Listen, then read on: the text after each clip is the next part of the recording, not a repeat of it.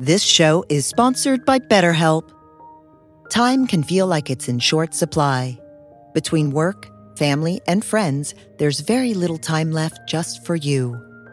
What would you do with an extra hour in your day? What's important to you? Therapy can help you find what matters to you so that you can do more of it. It's a great way to increase self awareness, build a greater sense of purpose, deal with overthinking, and more. If you're thinking of starting therapy, give BetterHelp a try. It's entirely online and designed to be convenient, flexible, and suited to your schedule.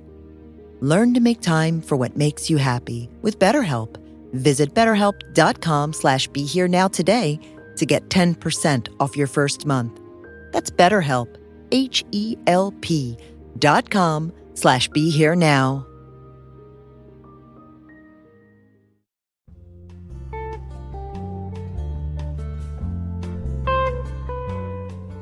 Welcome to Dale Borglum's Healing at the Edge. We are very happy to share with you Dale's profound insight and open heart. Please go to BeHereNowNetwork.com slash Dale to support this podcast. Compassion literally means with passion. We talk about the passion of Christ, his suffering. And I think it's really interesting how the word passion has changed from suffering to what we think of as passion now. And yesterday I repeated a Rumi quote where he says, Grief is the garden of compassion. So, suffering arises. Can we meet it with passion? Can we meet it with compassion? We've been talking about a developmental healing path where compassion, being a heart quality, really depends in a very direct and crucial way on being grounded and centered and having a clear awareness.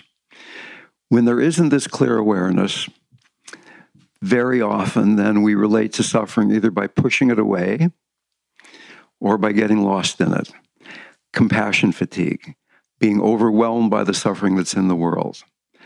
So, genuine compassion is based on an autonomous, centered, very alert, awake person being with what is going on there.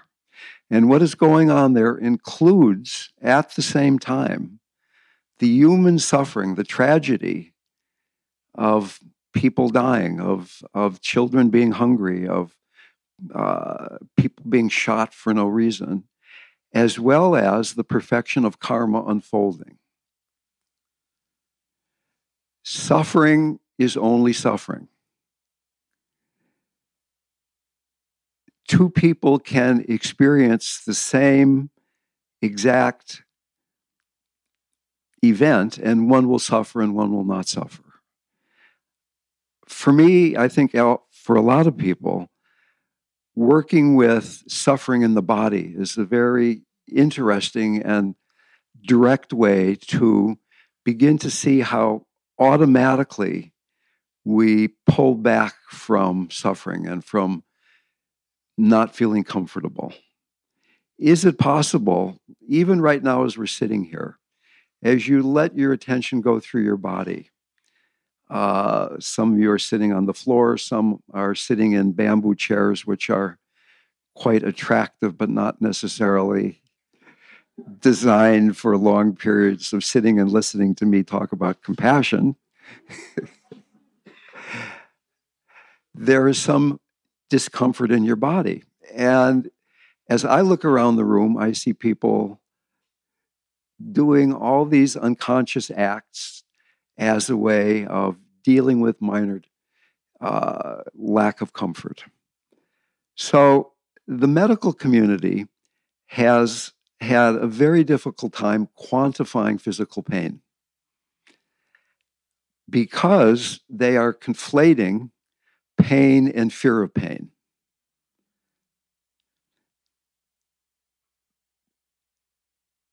Is it possible to use medication for pain, but to use meditation awakeness for fear of pain. For instance, if somebody is dying, it's really a shame for them to be overly medicated because the end of life is potentially a time for profound awakening of relating to loved ones in a way that maybe didn't happen before in your life. If we had time, I could tell you about how I helped both of my parents die, and very wonderful things happened that had not happened in the previous many decades. But if they were overly medicated, if they were taking all these drugs so that uh, they were not really present, then it would have been very difficult to be with them with that directness. So there are even studies, Dr. Stan Grof uh, was funded by the National Institutes of Health to give uh, psychedelics to people who were approaching death, who were certified to have terminal illness. And this was to see if they could help people be less afraid of dying.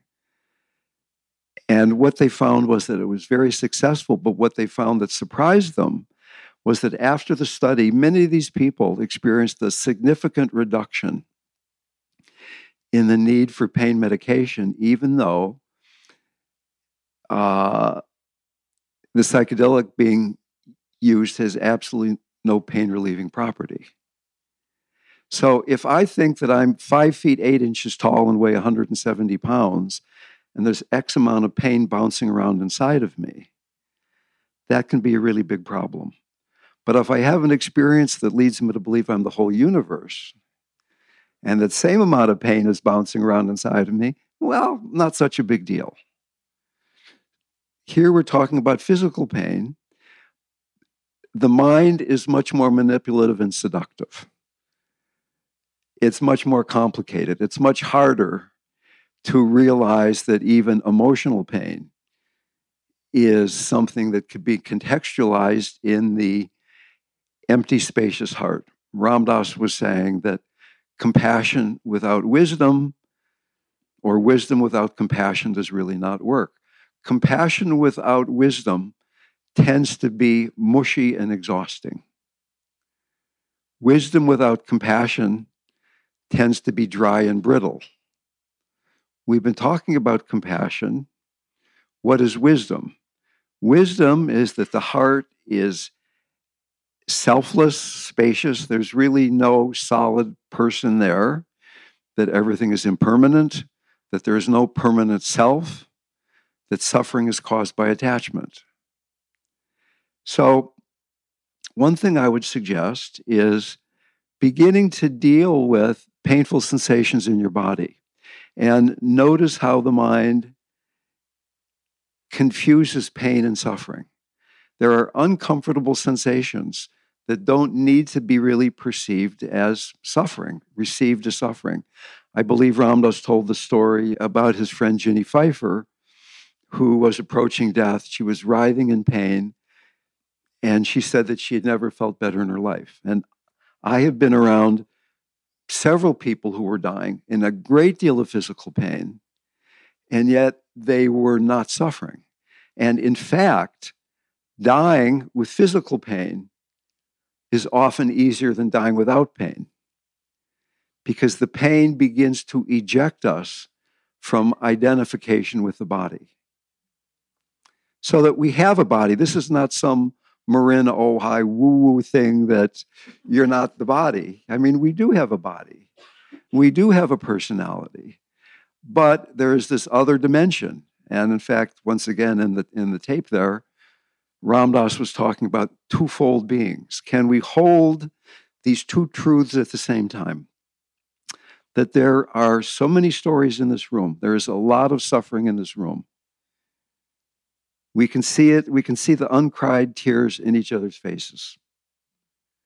And can we look around the room and see Maharaji shining through each set of eyeballs? Both are true at the same time. And that is wisdom. And without that wisdom, compassion becomes impossible. So, how many of you have done a practice called Tonglen or taking and sending? Just a handful. So, I would like to uh, explain this practice. We'll, we'll do it together. And if I can pat myself on the back, even people who have done this before, I think might get a deeper understanding of the way it's going to be presented. Tonglen is a, a Tibetan Buddhist practice, T O N G L E N. It means taking and sending or giving and receiving. And it is a practice that will help you cultivate compassion and loving kindness. Traditionally, it is taught as a practice for another person because in Tibet, uh, if you're a practitioner, you're probably not suffering too much. And I lived in Tibet for a little while. I walked around Mount Kailash and I met a lot of Tibetan people who were incredibly happy people. They didn't have a lot of stuff. But you would be walking on this mountain path, and there would be an old woman coming from the other direction on the path. And she was so delighted to see me when you're walking down the sidewalk in Ojai or Los Angeles or San Rafael, does that happen? Not too often, not too often. Okay. So in Tonglen, as I said, it's often taught for the other person. In the West, it's often very useful to do Tonglen for yourself. And it can also be done for a group of people in a way, one of the, the deepest healing practices I have found is being honest and centered and present enough to admit what your deepest pain is, where your deepest suffering is, and do Tonglen for that place. And in fact, on that back table are Living Dying Project newsletters, and my lead article is called Healing the Deepest Wound, which is really uh, talking about what I'm going to say next. Gurdjieff, the rascally teacher, said that everybody has something called their chief characteristic, which is the place where you are so caught that you don't even know it. And it's the first thing everybody sees about you. So that's why we're in relationship, so that people can tell us, show us, reflect that place. Here's how we do the practice. And as I said, it can be done for somebody else. We could do Tonglen for victims of a shooting. We could do Tonglen for Donald Trump. We could do Tonglen for uh, our friend Radha, who was in an automobile accident. We could do Tonglen for anybody. Uh, but just for the sake of me being able to talk about this with all the different possibilities, I'm going to explain it as doing Tonglen for part of yourself. And I'll explain it and then we will do it together. There are five stages. The fourth stage is the main stage. Eventually, you can just go right to there, but it's useful to get the whole Megillah, whatever they call that thing. Okay. I think Meshuggah is a little different. Even though I'm not Jewish, that's not this, this is not Meshuggah right here right now. Okay. So, um, the first thing is you open your heart. It's called flashing on compassion. How can you open your heart to begin to do the practice? One of my Tibetan teachers said that he remembered a time when he was a young boy in Tibet and he saw other boys stoning a puppy and it ripped his heart open. I mentioned probably two days ago that there are three qualities of the open heart. Does anybody remember them?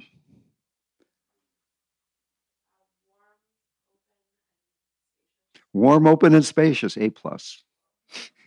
okay, so you could go to either of those three qualities. Let your heart be spacious. Breathe the sky into your heart. You could remember a time when your heart was really warm, when you were thinking about Maharaji, or you were connected to Hanuman or Maharaji, or you're watching your baby being born, or you know, just so you're out in nature, perfect piece of music. You open your heart. And then the second part of the practice, in a way, the, the most crucial and the most difficult part, is you feel in a very direct, immediate way, a naked way, the suffering of this person.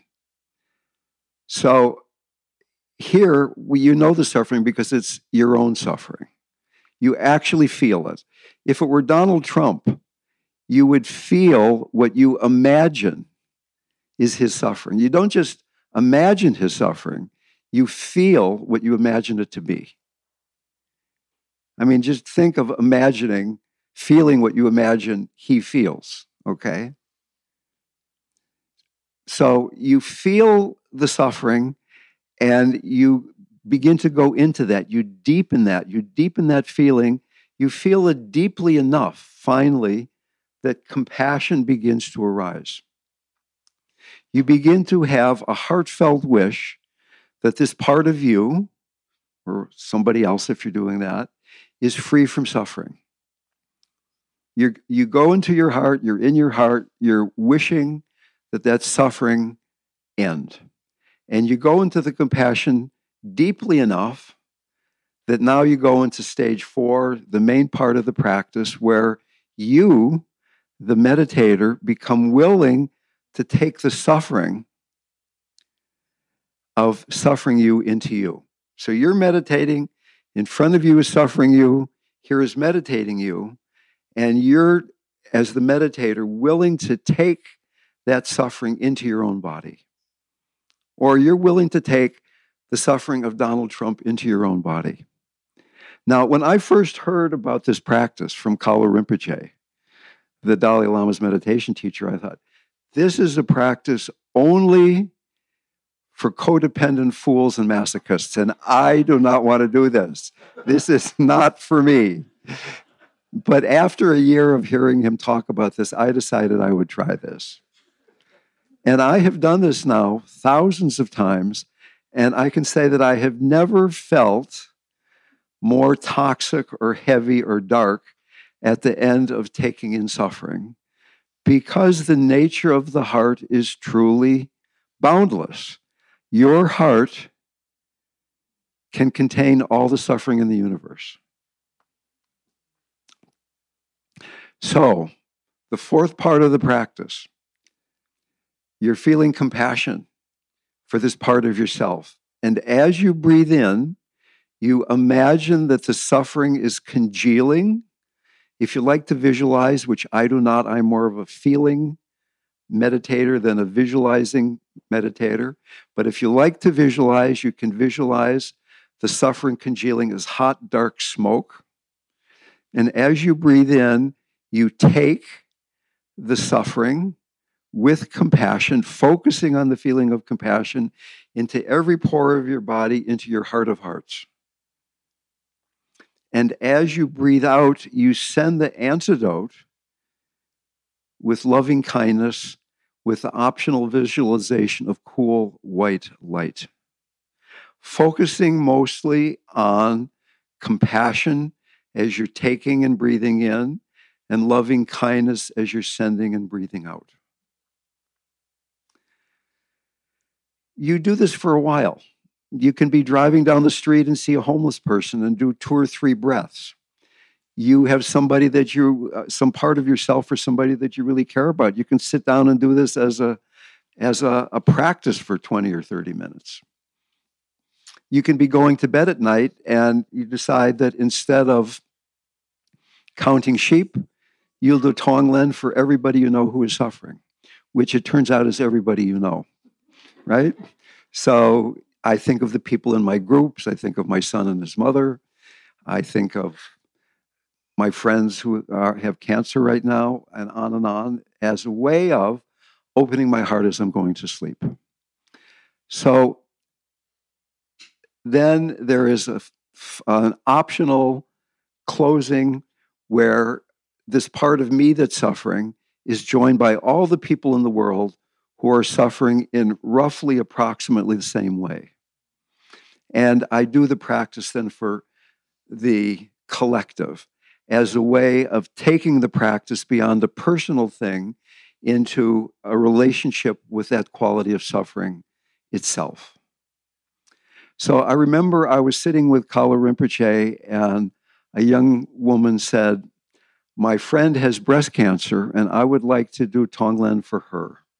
But I'm afraid if I do it, I will get cancer. And Kalu Rinpoche said, if you do it and you'll get cancer, you'll know that it worked. And he laughed. that was a Buddhist joke. okay. What a joke. Okay. You're, you're not breathing in the cancer. You, in fact, you can't breathe in the cancer. You're breathing in the suffering.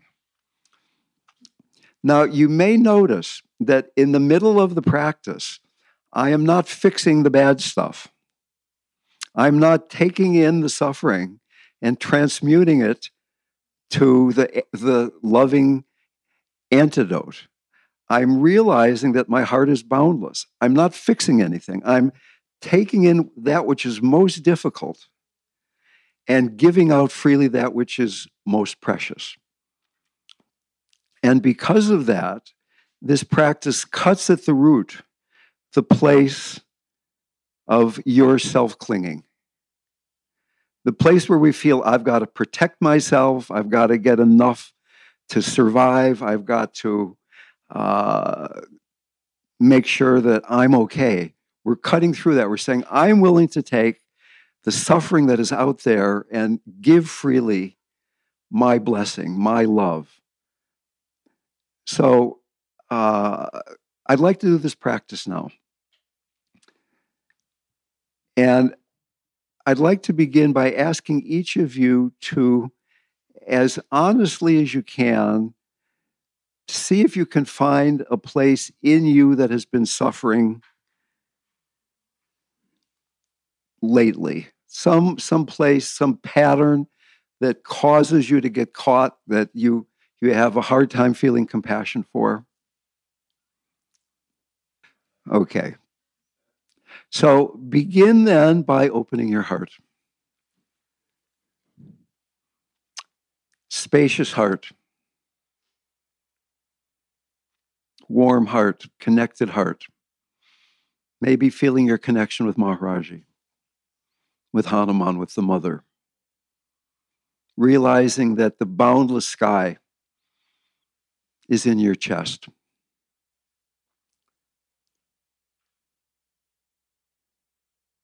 No boundary to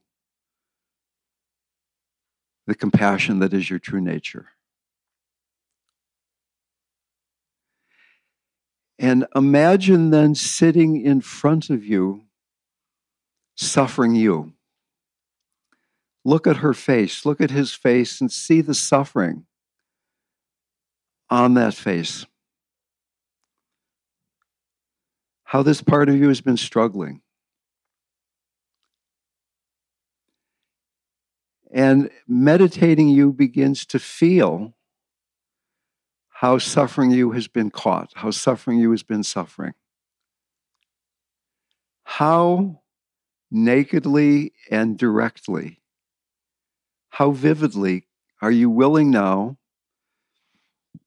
as an open hearted meditator, are you willing to feel that quality of suffering?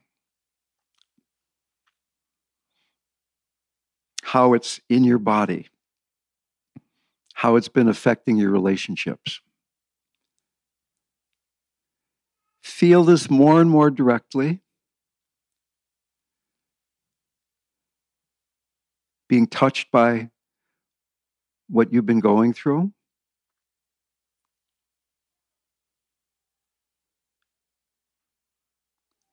And begin to feel compassion then for this part of yourself. Compassion for suffering you. An increasing wish that he, she be free from suffering you really, truly, in a heartfelt way, wish that this part of you be healed. The fact that it's appeared to you now is indicating it's ready to be healed, it's ready to be open to. Deeper, deeper compassion until now you are willing to take the suffering into your very body. You, as the meditator. And as you breathe in the suffering is congealing in the body of suffering you. It's coming out of that body into through every pore of your body into your heart of hearts. And as you breathe out, you send the antidote with loving kindness. We breathe in with the optional visualization of hot, dark smoke, focusing on compassion. We breathe out, sending the antidote of strength or healing or love with loving kindness, with the optional visualization of cool white light. Taking with compassion, sending with loving kindness.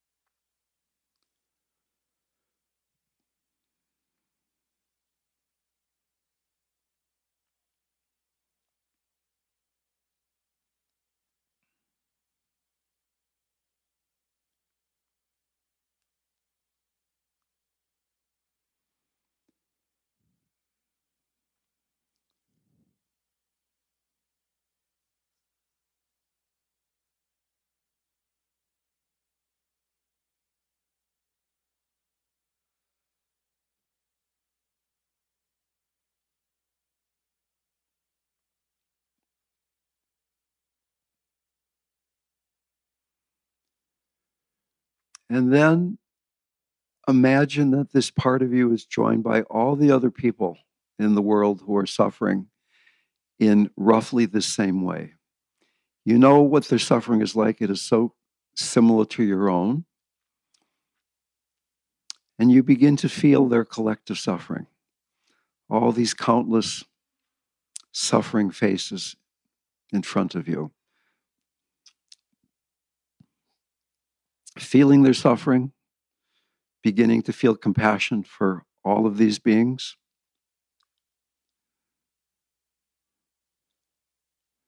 Compassion deepening to the point that you're willing to take all of the suffering into you. As you're doing it, you begin to notice how their faces are changing, taking with compassion sending with loving kindness.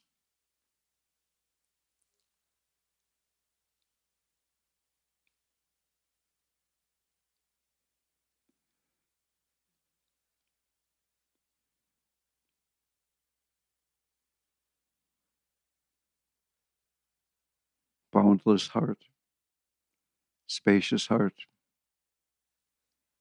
compassionate heart.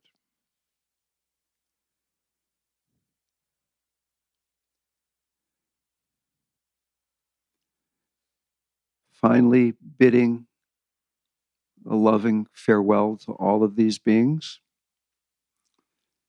coming back into your own heart, into your own practice. Heart supported by strong belly. And back here into the room.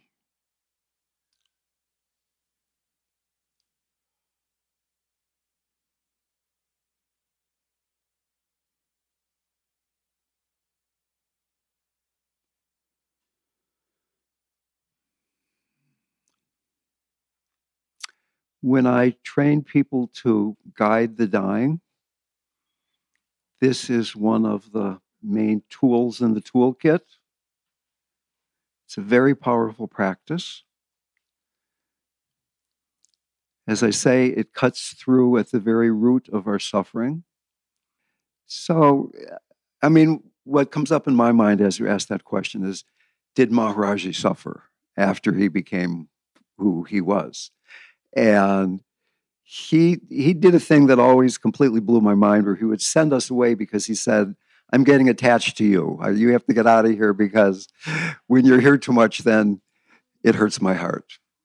And yet i'm not sure that was really suffering. I mean i think we're playing with words there in a certain way. And uh, one definition i would think of enlightenment is you are free from suffering it doesn't mean that you're not moved by the suffering in the world. It doesn't mean that you don't feel the pain in your body and in, in the collective, but it means that you're not unconsciously reactive and suffering. So it is it, it, it brings up a couple of really interesting points that I wanted to make because we only have 10 more minutes of compassion talk this weekend. One point is that it's really useful to be alert to how, how botheration arises. What bothers you? What disturbs your peace? What cuts through equanimity? And if, in fact, your life is an experiment in truth, then noticing those places is really good news. Uh, the other point is that compassion does not necessarily stop suffering, it makes it bearable and workable. And if we think that we're being compassionate to push suffering away, that is false compassion.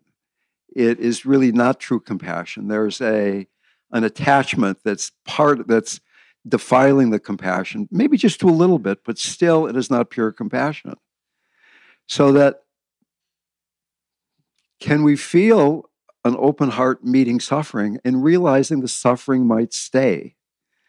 This is not being done to fix, it's being done as a practice to open and to heal, to become whole.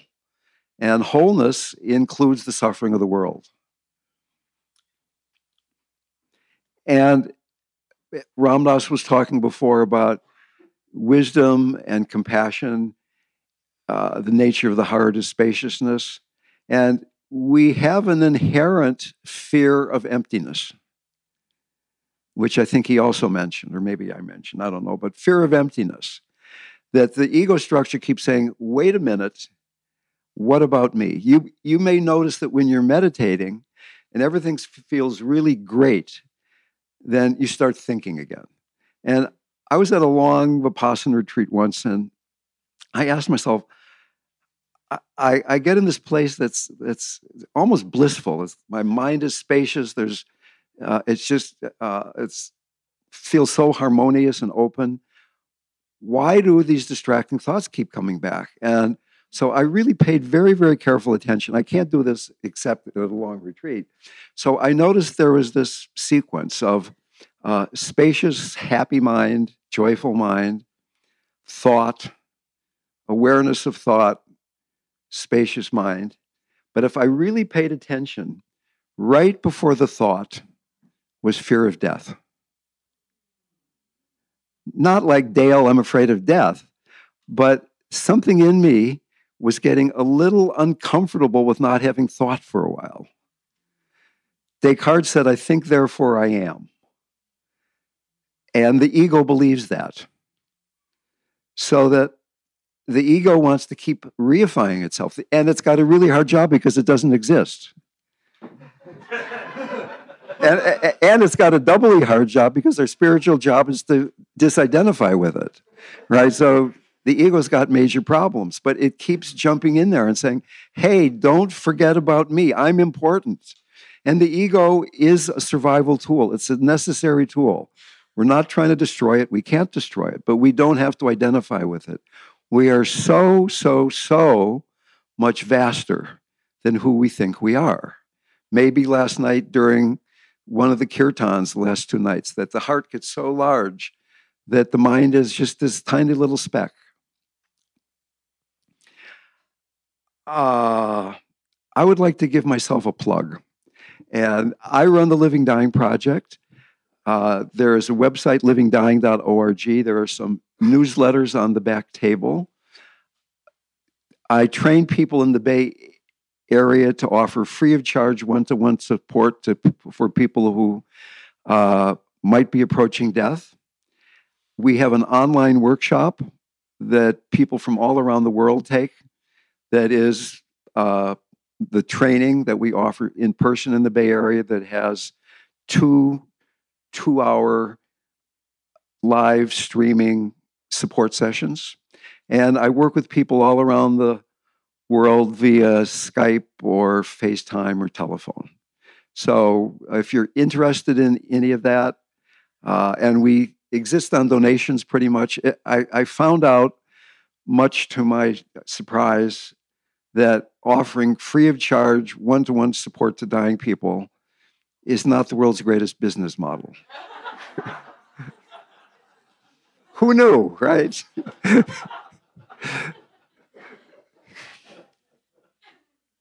so, uh, what haven't we said about compassion yet? So, in Eastern Orthodox Christianity, they talk about the process of letting the mind drop into the heart. And we often think of the mind as the as, as problematic, that if I'm thinking, I'm not in my heart. It's very good training to learn to think with an open heart. The mind is not the enemy, the mind is a tool. And the ego mind is often just a way of filling up space, of getting distracted. Jack Kornfield tells the delightful story that he was, as a forest monk, he was out in the forest where forest monks are and uh, doing walking meditation. And he said his mind was so quiet that he hadn't had a thought for two days. And out of nowhere came use Ajax, boom, boom, the foaming cleanser. which was not really the ego. It was just something that had been shoved down there in childhood and came floating up out of the unconscious. But there is also the working mind when you need to do your taxes, when you need to uh, figure out what you're going to do today. You can do that with a compassionate, loving heart. It's not one or the other, right? But it takes training to use the heart, to use the mind and be in the heart at the same time. Uh, in one of Ram Dass's talks, he maybe it's even in the movie, he was talking about compassion allows one to have a peaceful death. And in truth, what we're talking about here is compassion is the fourth chakra. And when we're dying, we die into enlightenment. Uh, one of the first things that happens after you die is you die into the light. The Tibetans say that this light is as bright as a thousand suns. We've been talking for three days about compassion, working with suffering. There's another path, working with the light. And these are two parallel paths. In fact, working with the light is often a harder path because when suffering arises, there is an inherent motivation to do something about it. When the light arises, we say, oh, that's just the way it's supposed to be. I don't have to really do anything now. Can we cultivate that light that is as bright as a thousand suns? Because that's what's going to happen when you die. And if that light is too bright, there goes another incarnation. Okay, so compassion allows the mind body to begin to stabilize. Imagine how simple your life becomes when you're motivated by compassion. Not do they like me? Am I getting enough? What's going to happen next? But what is the compassionate thing to do right now? And to that extent, with that mind becoming stable, then we can go into the throat chakra, the wisdom mind, uh, the seventh chakra, and go into that place of wholeness, which is where we will be going when we die. Are you aware? What is it as you answer that question, can you hang out in that place of looking at awareness? As you watch awareness, the awareness of hearing me talk, are you more fixated on content and collecting and trying to fix and improve? Or can you just be with the process of consciousness meeting experience itself? Consciousness does not die. Your personality, my personality, our bodies will die. So that all this compassion stuff, it's wonderful, but it's it's only a step to liberation. It's a step to one mind. It's a step to letting go of identification with separateness at all. We cannot go to that step. We cannot go to wholeness without going through compassion along the way and look at you shining now.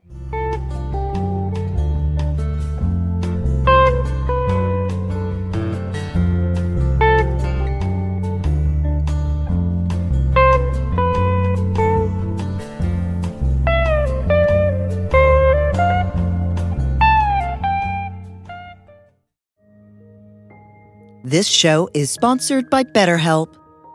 Time can feel like it's in short supply. Between work, family, and friends, there's very little time left just for you. What would you do with an extra hour in your day? What's important to you? Therapy can help you find what matters to you so that you can do more of it. It's a great way to increase self awareness, build a greater sense of purpose, deal with overthinking, and more. If you're thinking of starting therapy, give BetterHelp a try. It's entirely online and designed to be convenient, flexible, and suited to your schedule. Learn to make time for what makes you happy with BetterHelp. Visit betterhelp.com slash be here now today to get 10% off your first month. That's BetterHelp, H-E-L-P dot com slash be here now.